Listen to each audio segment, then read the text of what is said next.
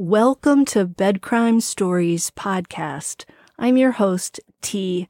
Good morning, good afternoon, good evening, bed crimers. As always, I wish you the best. To anyone new here, a warm welcome.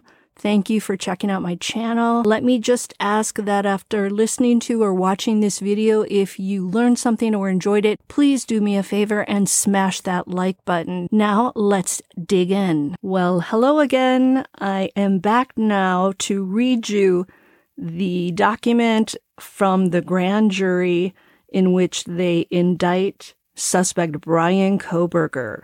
The indictment is by the grand jury of Latah County, and on count one, it's for burglary.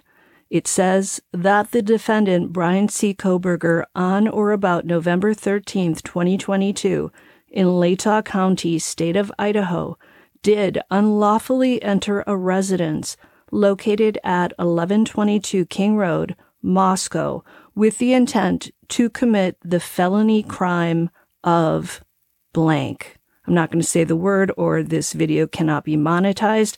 It's the big M word. Count two.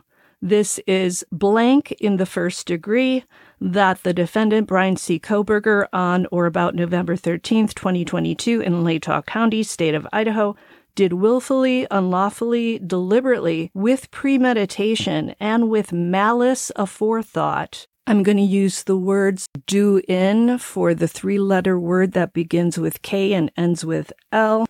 Madison Mogen, a human being, by, and then they use the word for the action that was done to her, which led to her death.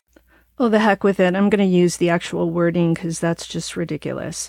Okay, so the wording is that the defendant, Bryan C. Kohberger on or about November 13th, 2022, in Latah County, state of Idaho, did willfully, unlawfully, deliberately, with premeditation, and with malice aforethought, kill and murder Kaylee Goncalves, a human being, by stabbing Kaylee Goncalves, from which she died. And again, that same wording is used for Xana Kernodle, Ethan Chapin, and Maddie Mogen.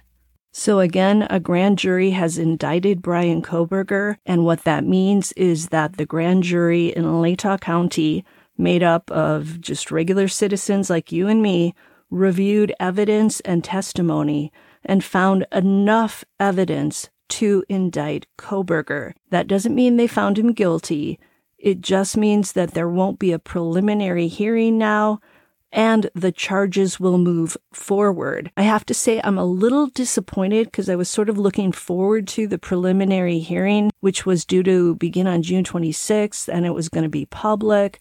So now we don't get to watch that. We don't get to hear any of the evidence. We don't get to see any of the people who are going to testify. So basically, we're going to still be in the dark as to what all the other evidence that we don't know about is. And we know there's more than 20,000 pieces of evidence that were handed over to Bryan Kohberger's defense team by the prosecutors. So that's all for now, and I hope you're having a great day. I appreciate all of you. Please smash that like button because I'm trying to get the info to you as soon as possible. And I'll see you next time. And at the rate we're going today, it might be within an hour. Who the heck knows?